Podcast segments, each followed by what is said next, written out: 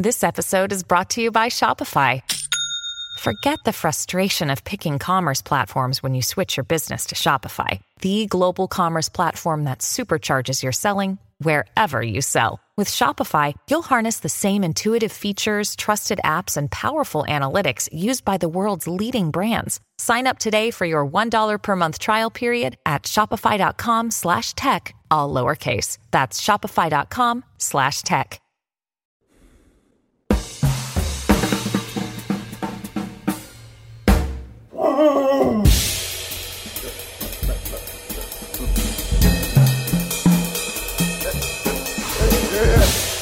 Ladies and gentlemen, uh, Can I please have your attention? Daniel Digger!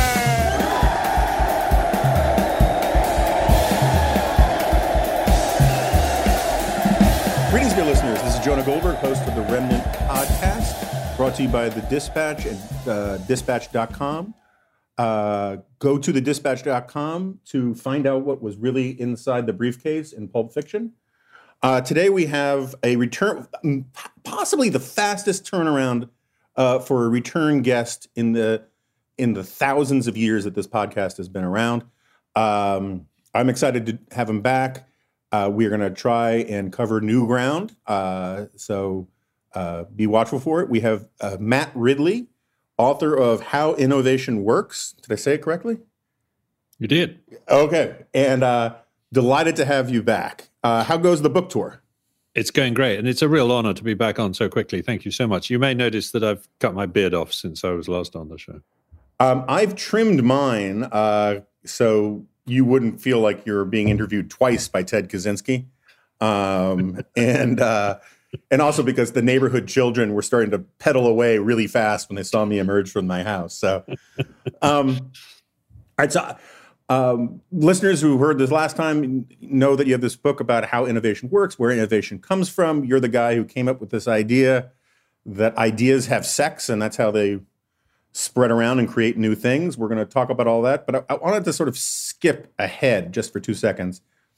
Um, in the book, you write about how Peter Thiel said that um, the reason why the computer world got so advanced or the internet world got so advanced is that we we we what's the phrase we regulate atoms but we uh, don't regulate data was that the- correct? Yeah, basically, We, we we we're very permissive about innovation in bits. Um, you know, if if you want to start set up a startup doing something online, digital, um, you know, a new website or something, there's very few permits you need to get.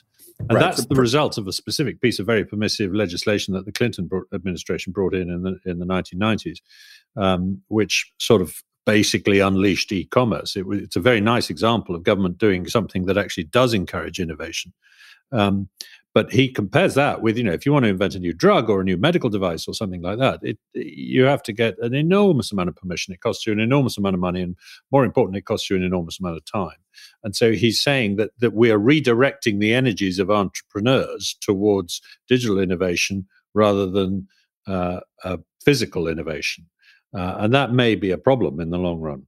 right so i wanted to first of all i wanted to ask you if you've heard this story do you know who john nestor was Oh, I've heard the name, but no, I can't remember. Yeah, so he gave rise to the, the the phrase nestoring, and so the story goes. You'll probably you had to have heard this at some point, um, but listeners will like it. Um, at one point, DC area um, traffic experts couldn't figure out why uh, traffic was slowing down as much as it was at a certain time of day every single day during the work week, and uh, they figured out that there was one person who was just driving at just at the speed limit in the left lane every day at rush hour, and it screwed up everything. Because in you know here in America, the left lane's for the passing lane, you go fast, and he ended. So Nestor ended up writing a letter to the editor to the Washington Post after the, the story came out, and he said, "Yeah, it's me. Why?" And he says, "Why should I inconvenience myself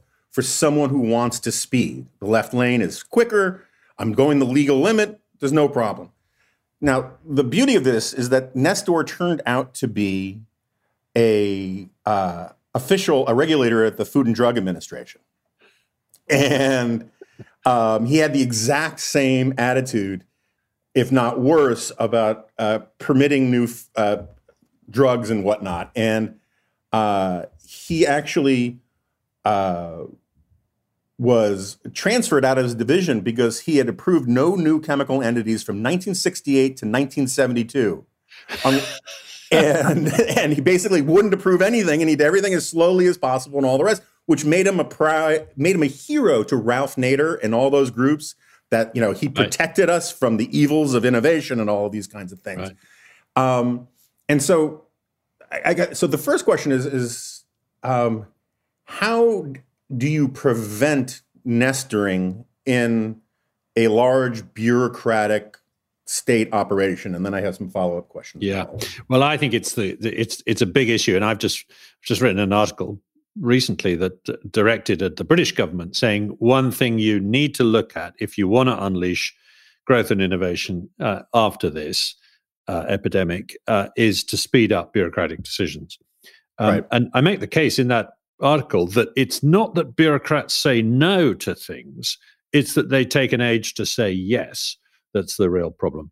I've got a lovely, tiny little example of this myself, which is um, there's a there's a river near here where I have a little bit of fishing rights, and there's other angling clubs that have fishing rights to the salmon that run up these this river. And there was a an old fish pass that enabled the fish to get past a dam on one bank of the river, but it had been closed years ago because people kept poaching it. Um, and there's another fish pass on the other bank, but it doesn't really work because it goes through a waterworks. So the so the question was, can we reopen this old fish pass? And we asked the water company, and they said, mm, go ahead, no problem for us. So we asked the Environment Agency, which regulates rivers. You wouldn't mind if we just reopened this fish pass, would you? It'd just take a matter of digging it out and letting the water flow through it. And um, and they said, "Oh, wait a second, that'll have to go to our water abstraction committee." We said, "We're not abstracting the water; we're just taking it out and putting it back in again about 10 yards further downstream, you know, and it's only a 10% of the water or something. No, no, it's still got to go to that committee. Well, you know, how do we how do we apply to that committee? Well, it only meets twice a year. Right. Okay. and its next meeting's not till June, you know, that kind of thing. and uh, uh, the water abstraction committee eventually came back and said, actually, you know what? You're putting the water back in, so it's no problem. It's not for us. That's the. It doesn't come under our jurisdiction. You shouldn't have come to us. We said, right, that's what we said at the first time. Can we now uh, have permission? And they said, well, let's talk to our fish pass committee. Oh, you, you mean you have one of those? You know, etc. fish pass committee took another three months and said, oh, do you know what? In the end, we can't think of a reason to say no. So we said, is that a yes? and they, they said, um, well, temporary. Yeah, do it, do it for a week or two and we'll see if it works. So uh, um, you know, go ahead, make a plan to do it. So I called up the uh, angling club and I said, Saturday afternoon, I'll bring the sandwiches. Somebody bring a digger. Um, everyone else bring a spade and a pickaxe. We got down there. We four hours. We did it. We had water flowing through, and as we walked away, the sea trout were starting to run up. You could see them skittling through the, the pass. and um, then I got a call from the Environment Agency saying, Have you come up with your plan for opening the fish pass yet? And I said, well, well, we did it on Saturday. And they said, What? Well, we've, we've opened it. It's working. What? Well, we thought it was a million pound project. We thought you were going to have to raise the money. I said, well, if you'd been doing it, it would have been a million pound project. right.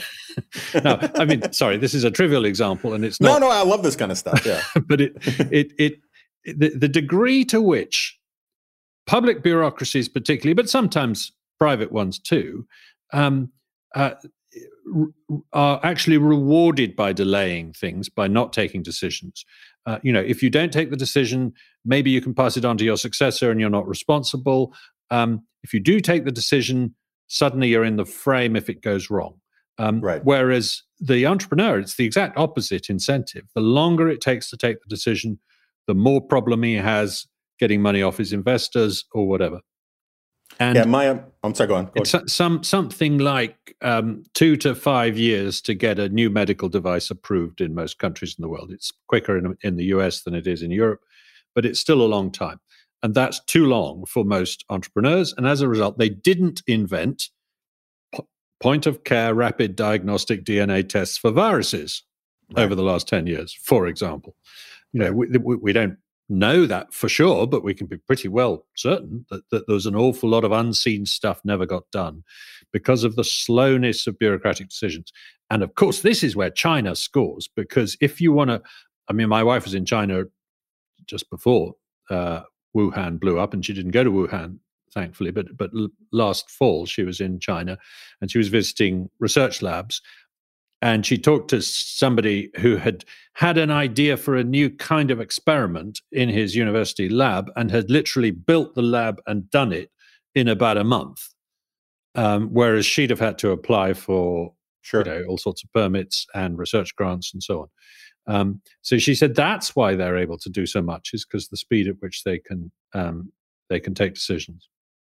Yeah. So uh, one quick anecdote, and then I have a question for that. Um, my dad was in the military in Japan, uh, right uh, shortly after World War II, around the time of the Korean War. And he had some fascinating stories. You would have loved to ask him about it because his job was to take was a survey taker for post World War II uh, in um, industrial growth in Japan, and he went to all these little companies like Sony, you know, and asked them questions, all that kind of stuff. But anyway, his commanding officer, his commanding officer was black, was African American, which you know this had to be within a year of desegregation of the army.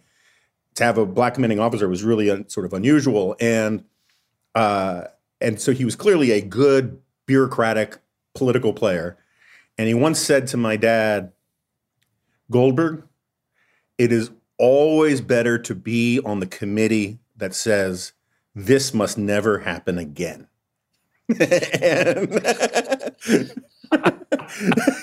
and for a bureaucratic mindset, that's actually kind of brilliant, right? Is you're never responsible for the mistake, but you get to come in and, and criticize the people who made it. Um, anyway, so so I, uh, the reason why I brought up the the Peter Thiel thing and the uh, you know data not uh, atoms stuff and all that is that I, philosophically I agree with you um, about the need for innovation and government should get out of the way of innovation. I'm big, I'm a pretty passionate believer that you know we don't get uh, modern society without you know the, the, the Deirdre McCloskey argument that mm-hmm. the change in attitudes towards innovation. And I know you have some disagreements with her, mm. but they're they're but your disagreements are sort of second order and just that that absolutely you know, which no, came no, first I mean, she, thing, right? She's she's a leading genius in this area. Yeah, but um, so the question I have though is if if China has uh, a much more open and congenial environment for innovation, how come they're not inventing jetpacks either? Right? I mean, how mm-hmm. come their stuff is still, as far as I can tell, lab innovation and not cool new super fast spaceships and and uh, and jetpacks because I want jetpacks. That's what I've wanted for a long time now. So I mean, you see what I'm saying? Is that yeah? If, it's a really I'm wondering if there's question. another if there's another limit to the material, physical, the big machine inventions that we haven't seen for a long time, other than just the regulatory environment. Yes, and I think there is. And I mean, I I write in my book, and I may have talked to the about to you about this before in the previous episode uh, about how we had this incredible burst of transport invita- innovations in the first half of the 20th century and an right. incredible burst of communication innovations in the second half of the 20th century. And I don't believe that that switchover was because government suddenly made it much harder to um, develop innovations in transport. Mm-hmm. Um, we ran up against some kind of limits. You know, the the uh, efficiency of a jet plane flying at twice the speed of sound is very low. It burns a hell of a lot more fuel, etc. So it just doesn't make sense to do commercial flights at supersonic speeds unless you can hop into space, and that's a step too far for most technologies, uh, and that kind of thing. And and the the I, I suspect something similar applies to the personal jetpack. Um, uh, I mean, I can point you to areas which have been starved of innovation because of rules and regs, nuclear being a very good example. Mm-hmm. Uh, that we, we we wrote the rules and regs in such a way that you have to pre-specify your design in enormous detail in advance, which of course prevents you from trying anything new. Um, uh, you take eight years and $100 million to get through the regulatory process, you're not going to uh, say, and by the way, here's a new screw we're going to try right. towards the end of building the, the power plant. Um, uh, so that cuts you off fr- from novelty.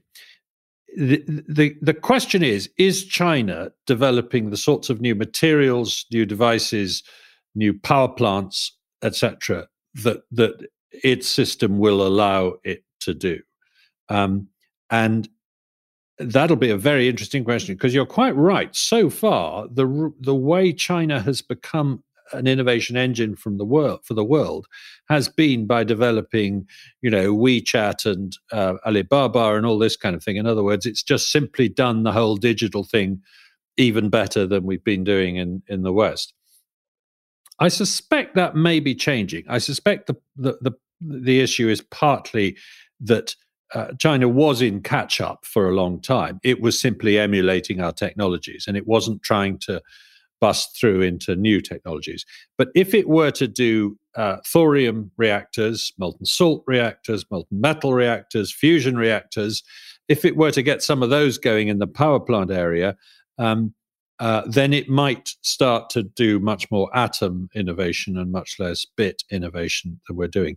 But you're right, it's a slight corrective to the Peter Thiel view of the world to note that China doesn't seem to be able to, to invent personal jetpacks either. Um, and it'll be interesting to see whether they do in the years ahead. So I guess my answer is like Zhou Enlai's about the French Revolution. It's too early to tell. Although I, I've used that for years, and then somebody said he may not have said it. It was a bad translation. So uh, just forewarned. Um, but I love That's, the Zhou Enlai thing. Thank you. That's helpful.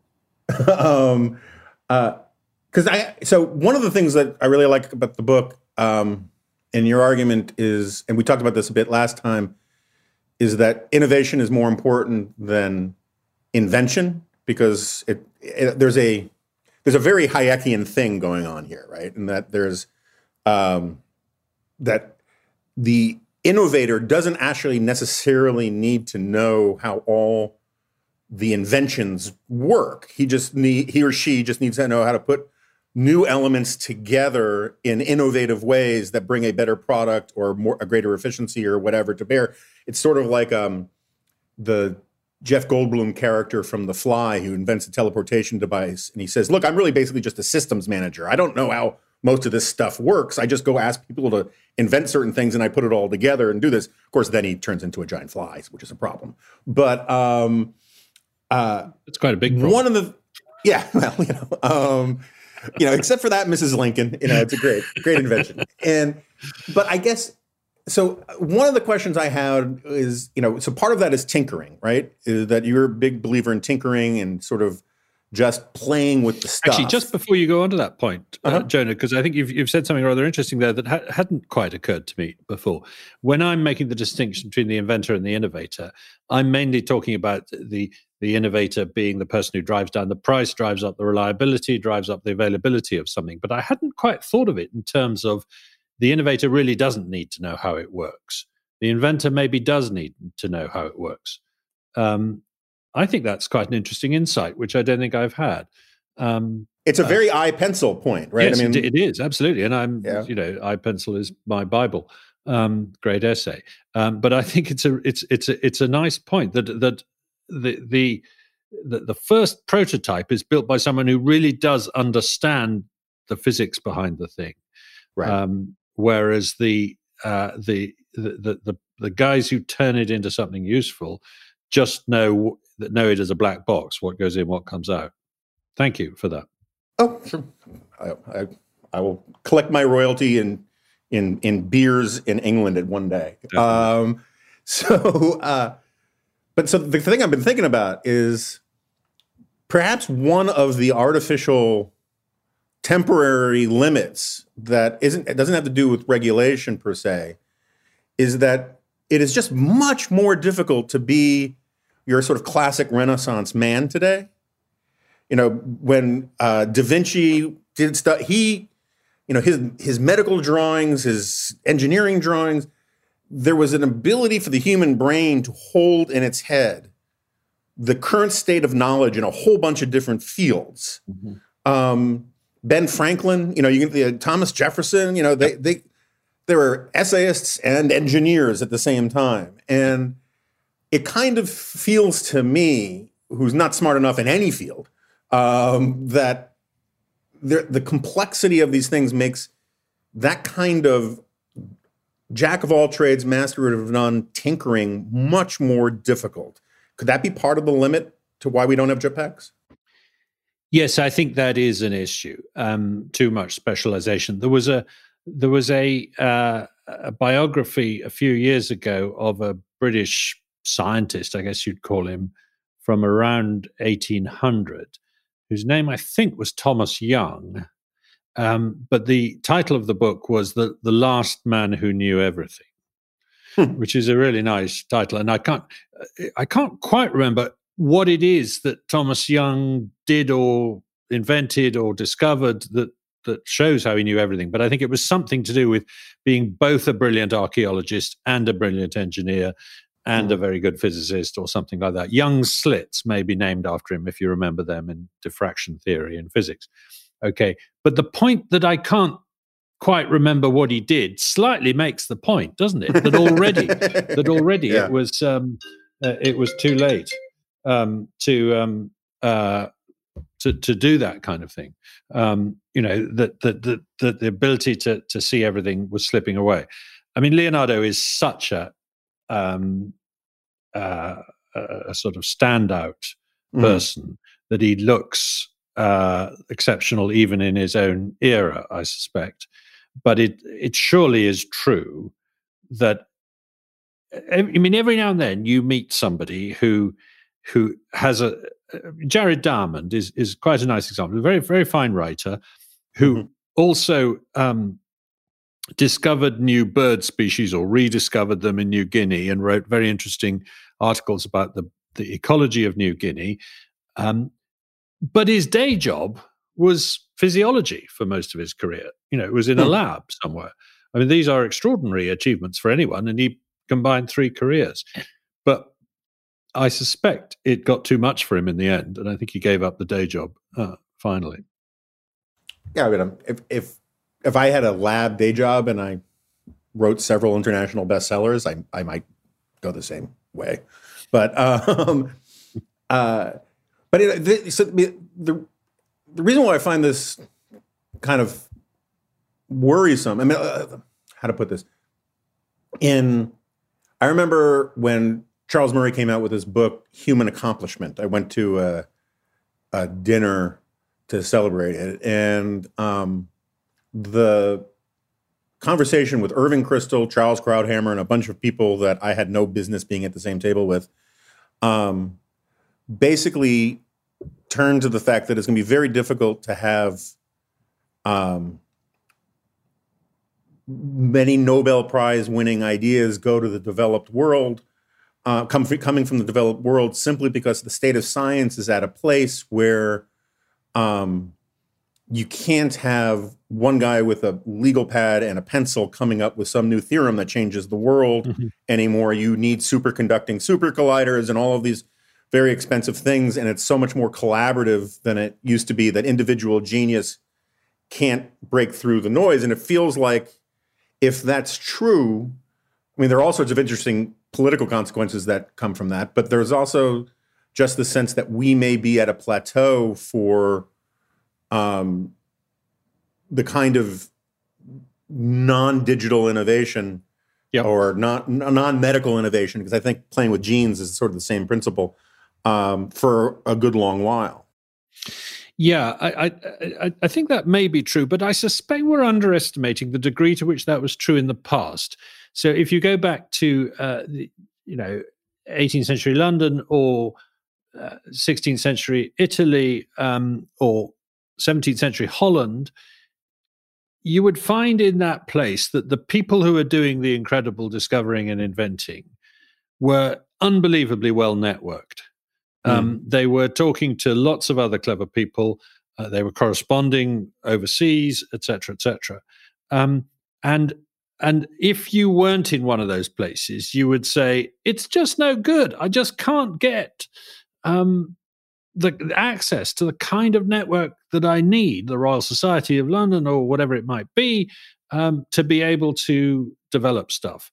Um, uh, and th- because because it's always been true that innovation hasn't been a global phenomenon; that it's been very localized at any one time.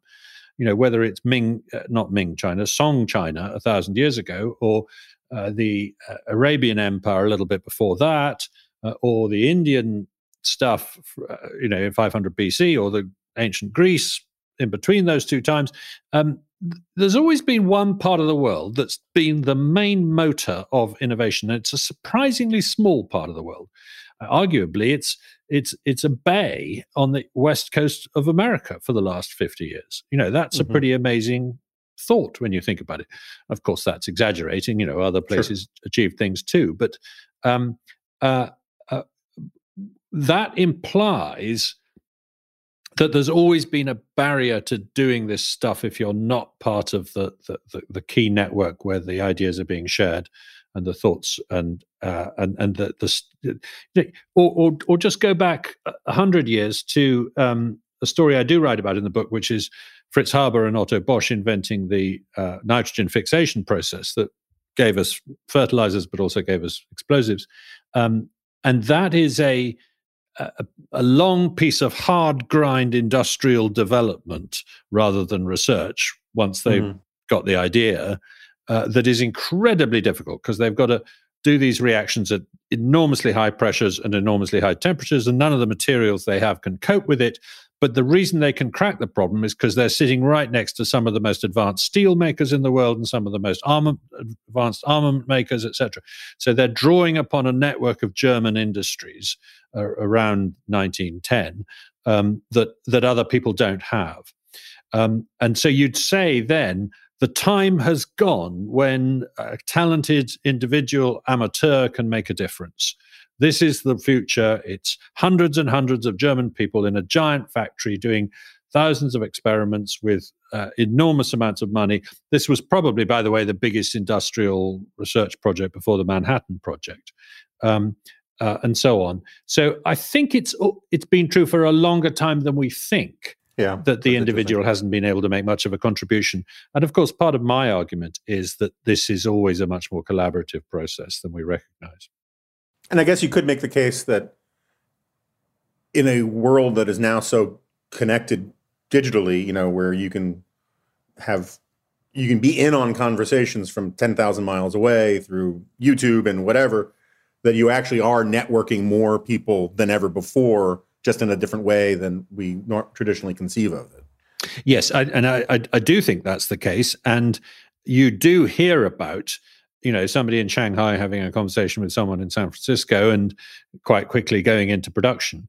And after all, a lot of the digital stuff that's come about in recent years hasn't required that much capital. It hasn't mm-hmm. actually been that big a project. You know, I mean, the invention of Facebook didn't really need anything other than a garage and a uh, uh, and a few friends. Um, and so you can make the case that we've actually gone back a bit to the talented individual making a difference um, today because of the network effect.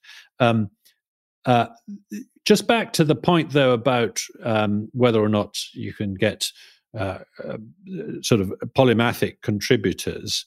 Um, there's a very nice little thing that I've dug up recently that there's a site called Innocentive where big firms or other organizations can post a problem on a, on a website and invite sol- solutions from people. And uh, there's a way of sharing the rewards if the solution turns out to be a good one. Uh, and a study of that site has found that most of the solutions came from unexpected fields. They didn't come from people who were already within the field, which is very nice. That's telling us the serendipity point about innovation. Yeah. But it does slightly imply that that's what we may be missing um, in most of the innovation departments of big firms and so on is that, that, you haven't got the chance for the linguist to have a conversation with the um, engineer or something weird like that. And my, I, I often you know, my favorite example of ideas having sex is the invention of the pill camera, which is a pill that you take with an hmm. electronic camera inside. And uh, it came about, I don't think it's been a very successful in- invention, but it was quite a neat idea. It came about after a conversation over a garden fence between a gastroenterologist and a guided missile designer. That's a lovely example, I think, of, of, of, these two things coming together.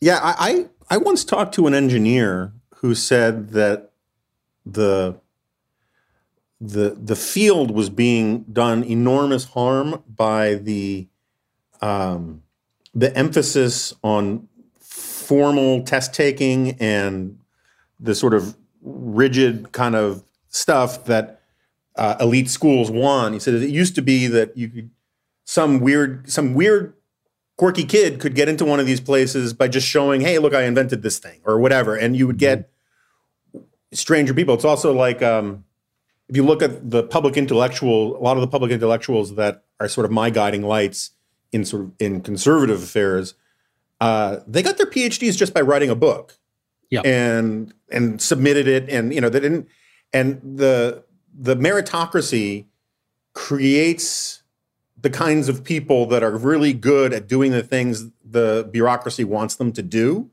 which is different than actually being creative thinkers. I mean should we have, for example, uh, just just a huge number of prizes for cool inventions? You know, Napoleon gets us canned goods by just saying, you know, come up with something, and you know, I'll give you twelve thousand francs to do it. Shouldn't we just? And there's longitude and all that. Wouldn't it be what is that one way we can just sort of bypass the gatekeeper problem, the nestering problem?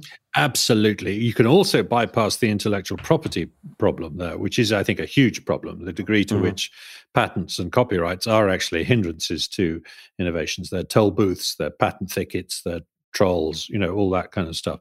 I think that's a, a much bigger problem than we've appreciated.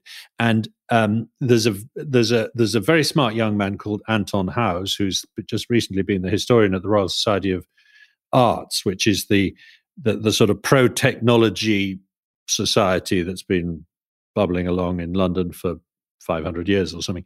And um, arts, you know, sounds like art, but actually it sure, means sure. manufacturing. Um, and and he's just come out with a very nice essay saying we really should be using prizes more. And what I hadn't realized is that people have become smart about how the prize would work. Uh, Michael Kremer, the recent Nobel Prize winner at MIT, ha- has actually, actually he's at Harvard, sorry, has has actually um, developed some of this idea where you don't just give a lump sum to somebody who invents a vaccine um, you know, you say if anyone can invent a vaccine for pneumococcus, which is killing kids in the developing world at, at a high rate, we'll give you millions and millions of dollars. Well, the problem with that is they might pocket the money and then not sell the vaccine or mm-hmm. sell the vaccine at such a price that nobody can afford it. So, what you do instead, and this is exactly what the Gates Foundation did in that very case, is you say, We'll give you an enormous reward if you invent this thing but it will be in the form of a contract to, to manufacture and distribute them. It's hmm. just that we'll subsidize the price at which you right, can sell right, them. Right, uh, so that you can sell them cheaply, but you will actually make quite a lot of money out of doing it. And that resulted in three winners, apparently, um, uh, all of whom produced effective vaccines against this uh, disease. And it is, they reckon by now it's saved 700,000 lives, which is quite a lot. Um, so yes, prizes. I think we need to to think about them much more carefully. I, I wasn't convinced of this until recently because I, I, I worried about the problem that a prize is is just going to be gamed. You know, all the cronies are going to get together and make sure they give the prize to each other. And soon, before you know where you are, it's not going to be going to a practical invention. It's going to be going to some esoteric thing done in a university where the chums of the people giving the award work. Um, but actually, I think if it's well designed and if it's in these kind of forms of advanced market contracts, um, then I think it can uh, actually do a lot of good. And and it could it, it could go alongside buying out patents. That's another way in which government could spend money on innovation that would be quite effective. the the patent on a lot of the key technologies behind 3D printing has recently expired about four years ago. And the consequence has been a dramatic drop in the price of 3D, 3D printing and a great flourishing of new uh, uh, applications and ideas in 3D printing. The same happened with, with Watt's steam engine patents when they expired. And, and the French government, as long ago as the 1830s, actually bought out Louis Daguerre's patent on photography so as to make hmm. sure that everybody um, had a go at it. Uh, and so uh, I think both patent, both prizes and the buying out of patents are quite smart ways for governments to um, uh, encourage innovation and encourage it in an area where they know they want it to happen, but mm-hmm. not get into the habit of picking winners and thereby picking losers. Yeah, I mean, I, I, I'm I'm with you on the patent stuff. Um, my only concern about, you know, you, you raised the concern about cronies rewarding each other on the prizes side. My understanding, and obviously you know this far better than I do, that the big problem with patents is that people basically take out micro patents that are related to all sorts of manufacturing, and then they just they get scooped up and bundled, and they're used as extortion to keep companies from improving their products without paying exorbitant royalties. Couldn't you have the same problem if the government's buying them up? I mean, you'd still have people yeah. Taking out these stupid patents on these things and saying, okay, now the government's going to pay. Instead of extorting some private sector guy, I'm going to extort the government. It's still the, sort of the same problem, isn't it? You're absolutely right, actually. Uh, and um, and again, Michael Kremer's thought about that and thought about ways in which um, the, the price of buying out patents could be set in such a way that the government being in the market to buy them out doesn't automatically result in in people gaming the system and you know applying for frivolous patents in the hope of being bought out. No, I think I think probably the most meaningful reform to the patent system is and, and Alex Tabarrok thinks about this quite a lot, uh, is to to start splitting instead of it being so monolithic. You know, you, you get one long patent mm-hmm. or nothing. Um, you know, we want two year patents, five year patents, ten year patents, twenty year patents, and the twenty year patents are really hard to get, and uh, you know, only given out in exceptional circumstances. Um, so as to just give a little bit of a reward. Well, just to reform the system, you know, because if you went cold turkey from a patent system to a non-patent system, it would probably um, be very difficult. But if you if if you could just start to blur the distinction, because there are there are you know most of the software industry doesn't bother with patents. I mean, it, it, by the time you've uh, started to get royalties in from the patent you've taken out on a piece of software, somebody's written another piece that goes around it anyway. So it's worthless. Right. Um, so so they don't even try. They just say the, the, important thing is to be first into the new development, which is one of the reasons why software moves so much faster than than hardware. All right. So I want to. Uh, so just a little background. I um, really like talking to you last time, and the thing that sort of drove me crazy is I didn't ask you about uh, this this thing that uh, the physicist uh, Richard Feynman had come up with um, about, and I wrote about it recently for the site. We'll put the link in the show notes. Um, and basically, what happened was when Richard Feynman, who was the famous physicist, he was at Caltech, and Caltech was worried that they weren't getting enough kids majoring in physics. And so they asked Feynman to reinvent the curriculum. And he gave this very famous lecture where he said, you know, think about a world in which there's been some horrible cataclysm and humanity has basically been wiped out, and some other species or people um, or beings, whatever, take our place and they have to start over from zero. And you can only leave them one sentence, one snippet survives from our civilization that would help them become more, that would help them save time advancing. Um, and the reason I bring this up is I listened to this horrible episode of Radiolab, a show that I actually like, um, because they, they they basically went around and asked a whole bunch of different people what their one sentence was, and with very few exceptions, it sounded like they had just walked down the hall of a community college HR department and asked a bunch of, uh, you know, and there just happened to be a meeting of these sort of post, you know, the, the, the postmodernists and the feminists and a few diversity officers, and it was just horrible. And I really wanted to know what like an engineer might say, or a biologist, or a theologian. I mean, there are all sorts of people that I would love to hear from that would offer their one snippet. And when I concluded last the last time Matt was on, uh, I said, "Oh my God, one of the people I would really love to hear from is you." So I sent you uh, the the Feynman hypothesis thing, and uh, you said you would be happy to talk about it. So, what would be your one snippet that you would pass on to a future generation? Yeah, well, just a couple of thoughts before I give you my answer.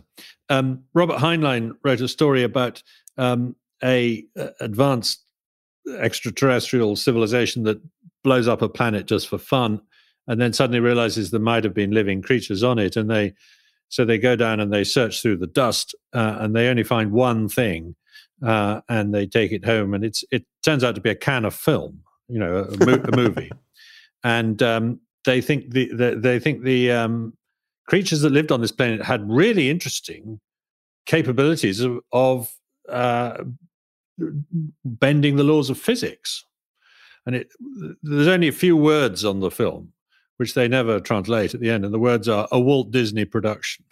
so they're watching Mickey Mouse, basically, or Tom and Jerry, or something like that. Um, it's quite it's quite a nice uh, sort of uh, way uh, of, of, thinking about it. Um, I think my answer is well, I've thought about this, and I would like I would like three answers, but you're not going to let me have three answers. No, you, you, you, go anywhere you want with this. I'm just very interested to hear what you have to say about all of it. So well, I, I, I won't hold you to anything. On the one hand, I would like to say evolution by natural selection. The idea of bottom up spontaneous order, the idea of emerging complexity from nothing, uh, the idea that all you need is variation and selection and you get uh, you can get uh, order. And, and in a sense, this is one of the few ideas that sort of petered through from a previous civilization that was destroyed, because this is exactly what Lucretius writes about rather beautifully in his um, uh, poem De Rerum Natura um, around the time of Cicero and Caesar, um, and which gets suppressed by the Christian civilization that comes along afterwards. Every copy burned until they many, many centuries later, one is found in a German monastery uh, and um, is gradually pieced together. And, and this becomes an incredibly influential essay on the Enlightenment. Uh, people like Thomas Thomas Jefferson had I can't remember how many copies of this essay in different translations, etc. You know, just just an example of a very important um, uh, insight. Okay, um, but then I can't leave out the double helix and genetic code. The, the fact that mm. at, the, at the heart of all life is a linear digital code, a simple piece of um, information. That's the difference between living things and non living things. I would love to tell future civilizations about that. So I think what I'm going to do is combine those two ideas in a, together with a third one and say that what I would really like to tell uh, uh, uh the, whoever finds this remnant of our civilization uh, is that life, living things, and technology, the things we make, are all in the same business. And that business is making order out of disorder, making improbable but useful structures. And in order to do so, calling upon supplies of energy. And the more energy you call upon, the more improbability and complexity you can produce. That take that that explains evolution. Um, it sort of explains genetics, and it actually takes in engineering and technology too. It's quite a long sentence that, and I apologize for that, but it, it was okay. that would be my answer. So the second law of thermodynamics and how life and technology get round it. Yeah, no, but well, and that makes sense. I mean, that's how your book begins with the second law of thermodynamics, which I find Steven Pinker once wrote. There's a website called Verge. I think it's called Verge, and uh, they went the, around asking the Edge. Oh, the edge. That's what it is. I'm sorry. Yeah. Um, sometimes I'm I'm not actually dyslex- dyslexic when I read, but I am dyslexic about the things I remember. And I uh, that was dyslexic. That was associational. Um, perhaps, perhaps, perhaps it was. Um, but he, they ask a bunch of different experts, what's the one idea you wish people understood more, which is sort of similar to the Feynman thing. Yeah. And he did a wonderful one on the second law of thermodynamics, and which I think has much more bearing on.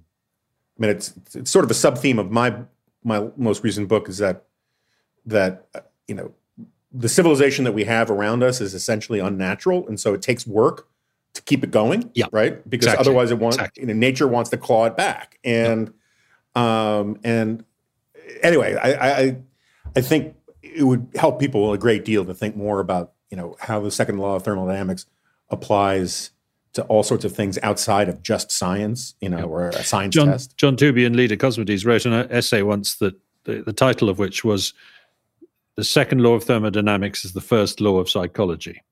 I think it was making a similar point to the one you just made. Yeah, yeah. Um, um, and actually, Tooby did a, a, essay in that series that was also hugely influential on me about the coalition instinct, which is this thing that explains right. why groups are it can be internally inconsistent and not and be blind to it um, because once you're part of the in group, um, you can see the hypocrisy or the inconsistencies of other groups, but you become uh, uh, numb to it in your own group, and I think that explains a lot of our politics these days. But it certainly um, does. It certainly does. Yeah.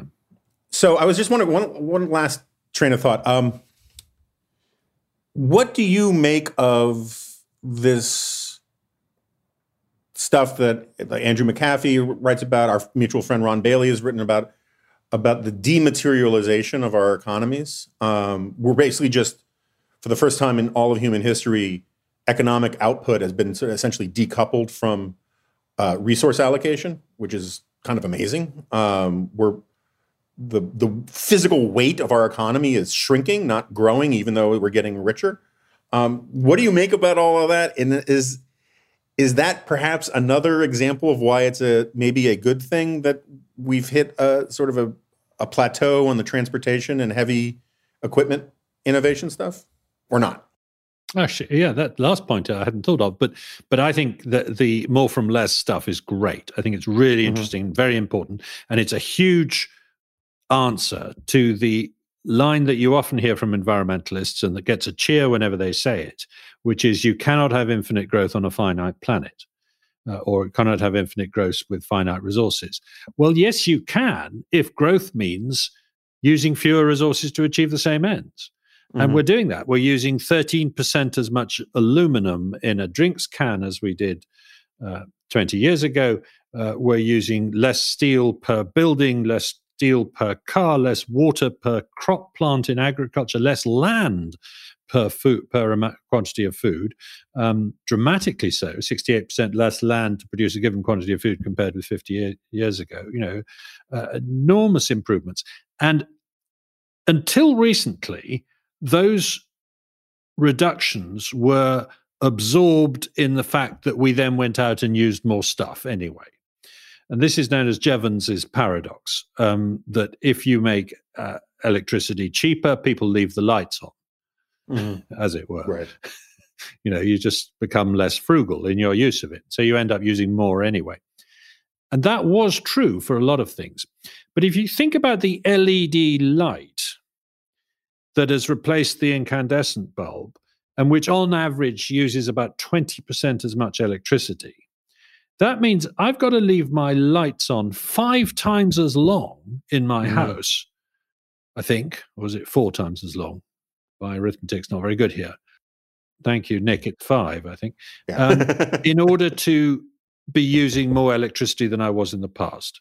Now I'm mm-hmm. easily liable to leave it on one and a half times or twice as long, but I don't think I'm ever going to leave it on five times as long. That's one of the reasons electricity demand actually has gone up a lot slower than people thought because the, the because the, the, the demand for lighting is shrinking quite fast. Um, so actually, I think we have at last got past the Jevons paradox and into real gross uh, uh, yeah, no, no, into real net savings uh, mm-hmm. rather than just gross ones.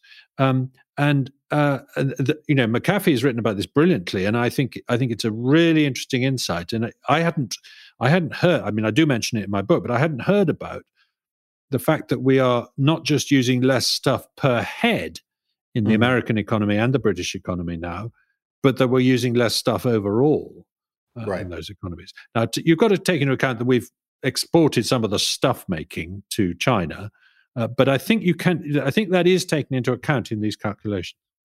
Yeah. Now, McAfee at least says, and I have no reason to doubt him, that he takes into account in the drop off of a lot of commodities including trade, including the fact that you know this stuff comes from another place and all of that, um, which is just it's just an amazing thing. Um, uh, so you wrote Rational Optimist. I used to work for a guy named Ben Wattenberg. I used to know Julian Simon a good deal, um, and this whole dematerialization thing is sort of. Yep. Chapter seven of the of, of his famous bet with Paul Ehrlich about whether the prices of commodities would go down. Over, over my left shoulder is the Julian Simon Award made of the five metals in the bet, which I'm very. Oh, is that right? Of. That's awesome. and actually, quite Julian, si- Julian Simon was a great example of what we were talking about earlier. He his sort of you mentioned Jared Diamond. I mean, uh, Julian Simon was a direct mail. Not a, a mail marketing guy or something like oh, that, yeah. right? Yeah, you're right. There was something like that. Yes and then he was just sort of became this resource economist and that was one of the reasons why you know the elite types all hated him is because he was just this this poser not poser this sort of interloper from you know the non-rarefied world of higher education from and, the real world.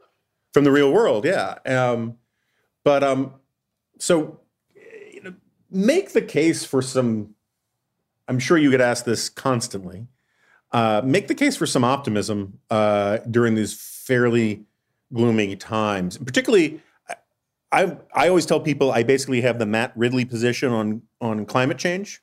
Um, um, uh, so if you could also include that in reasons for optimism, that would right. be helpful because that's that's the. I recently did some stuff on eschatology. That is uh, for a lot of people the key driver of the end times is, is the yeah. climate change. Yeah, no, that's true. Um, well, um, it's 10 years since The Rational Optimist came out. I've been around the world talking about it in that time pretty well every year. And every year there's always been a reason for somebody to say, you surely can't still be optimistic after what's happened this year. Whether it was the great financial crisis, the euro crisis, the Ukraine war, the Syria war, um, uh, some aspect of climate change that had hit the news, uh, droughts, floods, something happening in the world. Every year, there's been a reason to say uh, you, you, must be wrong now. You, have got to admit it's getting worse. Um, and this one's a big one, the pandemic. But right. it's even at its worst, it's not going to wipe out uh, a significant percentage of the population like the 1918 flu did. Uh, it's not going to. Uh, it, it may do huge damage to politics, and to economics, and it may throw a lot of people out of work. But it's not going to, in itself, undermine the process by which we create wealth. Now, how we get put that process back together again uh, is is an issue. Um, uh, but uh, I see no reason why that is is is going to prevent us. Uh, I've just been looking very hard at the 1890 uh, Russian flu uh, pandemic, um, which very few people know about. But the reason it's interesting is it might have been a coronavirus. We now think one which we now hmm. have, and which we circulates in our uh, societies as the commonest of the of the common colds that's caused by coronavirus. Um, but it was pretty nasty when it first arrived, and the genetic evidence suggests it first arrived in our species in 1890, which is when there was this terrible pandemic, and that killed, you know, a lot of people. It killed a million people, which was more than this has killed, and a hugely much greater proportion of the world population then than this has killed. Do you do you think of the of 1890 as the beginning of the end of the world? No, you think of it as the beginning of the beginning of the world. And mm-hmm. likewise, I think this century will see us uh, go on to great strides. What about climate change? Um, uh, yes, it's a real issue. Yes, climate is changing. Yes, yes, we're responsible. Yes, it's possible that it will be pretty disastrous. But if you look at the actual prognostications based on realistic assessments of uh, the sensitivity of the climate to carbon, realistic estimates of what we're going to do to our energy uses, not to extreme scenarios, uh, and you ignore the sort of ludicrous exaggerations that's coming out from Extinction Rebellion and Greta Thunberg and people like that, you know, if you look at what the scientists are actually saying, then uh, you you end up saying it might prevent some of the enrichment that is inevitably coming our way. The numbers, just to put a put it uh, at its most basic, are that the, the the worst that can happen is that instead of being 450% richer on average in 2100, we will be 430% richer in 2100. now that's a big difference, but it's not exactly misery for everyone, let alone extinction and cannibalism, which is what I mm-hmm. had to put up with when last time I debated a, uh, an activist on the radio about this, who said within ten years we'll all be eating each other. Uh, you know that that doesn't spring out of any scientific scenario you see. So, uh, and, and if we don't get 430 percent richer, then we're not going to produce enough carbon dioxide to create the warming. So, mm-hmm. you know, they, have got a chicken and egg problem here. They're saying we're going to get so much richer that we're going to create much carbon dioxide, which is going to damage uh, our civilization and the planet itself. Now, there's a lot of other things we should be worried about, like coral reefs and ice caps uh, uh along the way. Uh, but again, uh, we are seeing warming happening much slower than predicted in 1990 when this whole thing began. Uh, because we were then told, and the word used was predict, it wasn't just a scenario, uh, that we would see 0.3 degrees of warming per decade. Um, it's 0.3 degrees centigrade per decade going forward. Well, we've now had 30 of those years. We've had three of those decades. The average so far, if you take the surface temperature data, is about 0.15 per decade, so half as much. Mm-hmm. And if you take the satellite data, it's even less, it's 0.12. Uh, that's even below the range we were told it was going to be in in 1990. We were told it would be 0.2 to 0.5 with a best estimate of 0.3 per decade. It's been much less than that. Now they can say, well, it's going to accelerate uh, shortly, um, but so far there's no evidence of that. So I'm pretty persuaded that when I come back on your show, age 92 in 2050, um, that I will be able to say what was all the fuss about about climate change? Yes, climate has continued to change, uh, but a it wasn't as bad as we thought, and b uh, we've cracked it with new technologies. We're using so much fusion power and hyd- and uh, natural gas that we don't use coal anymore, etc., cetera, et cetera.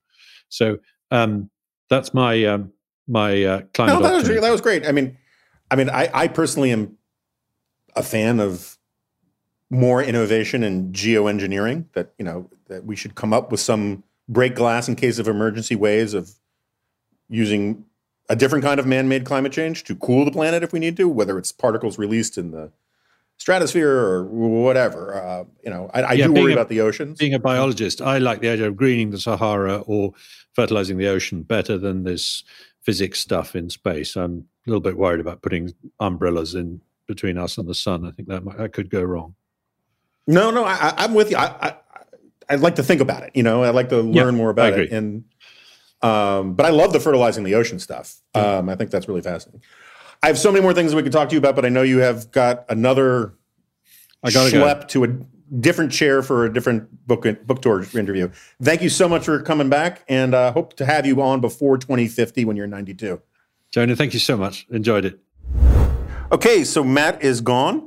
And uh, I didn't get to repeat the name of his book. It's How Innovation Works. Um, I should actually give you the whole thing. It's How Innovation Works and Why It Flourishes in Freedom. And um, as you can tell, I am still kind of a fanboy about Matt Ridley. Um, I was very excited to see. You guys can't see because you're uh, you're not blind, but you're just listening to a podcast. Uh, in the bookshelf behind him uh, were I could see a copy of my first book uh, sitting there, which was kind of cool. Um, sort of like a, uh, um, Scott Immergut, our friend from Ricochet, who's the producer of the GLOP podcast, he once sent me a picture from Tom Wolfe's house where he had a dog-eared copy of liberal fascism sitting on his desk, which I thought was pretty cool.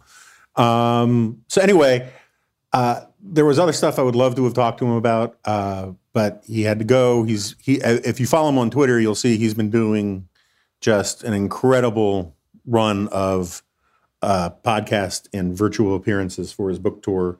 Um, it is a great book, and you could. So you may have noticed, by the way, that we don't have we didn't have an advertiser today. Uh, Caleb, the producer, just explained to me that's because the way advertisers book or buy slots or whatever, there's a lag time, and so the like six weeks ago or a month ago, uh, when they would have been buying for these slots. Um, was at the heart of the the pandemic panic, and no one knew how to advertise or if they should advertise, so they just pulled all their ads.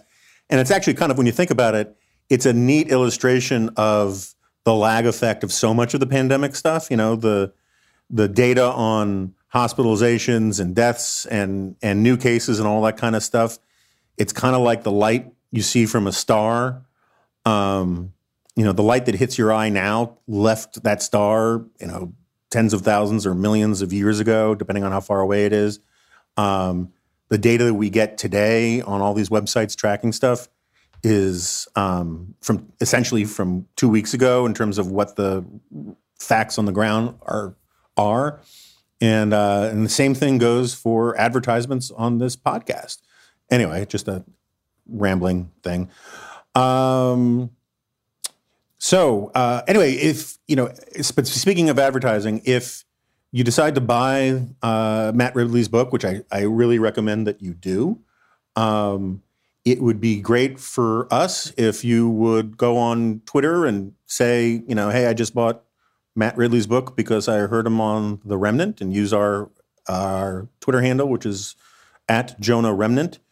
Um, Twitter, I, by the way, is just an unbelievable cesspool for me for the last couple days because uh, um, I dared criticize Kayleigh McEnany or whatever her name is, the White House press secretary, and um, I guess I had not fully appreciated that she is the new it girl of MAGA world, and um, not that it changes my opinion at all, but uh, it has been a fire hose of sewage, um, and has turned me pretty sour on Twitter. These things happen. Kind of reminds me of some other episodes that I've been through. But anyway, um, one must persevere. So anyway, if you can uh, give a plug to the Remnant um, about our advertisers, about our guests, that's all good for us. Um, we only do it if it's true, but it would be helpful for us, and we'll, we'll it helps us promote, helps us get guests like Matt Ridley back on, and um, uh, I guess that's all I've got. So um, thanks for listening, and I'll see you next time. No, you won't. This is a podcast.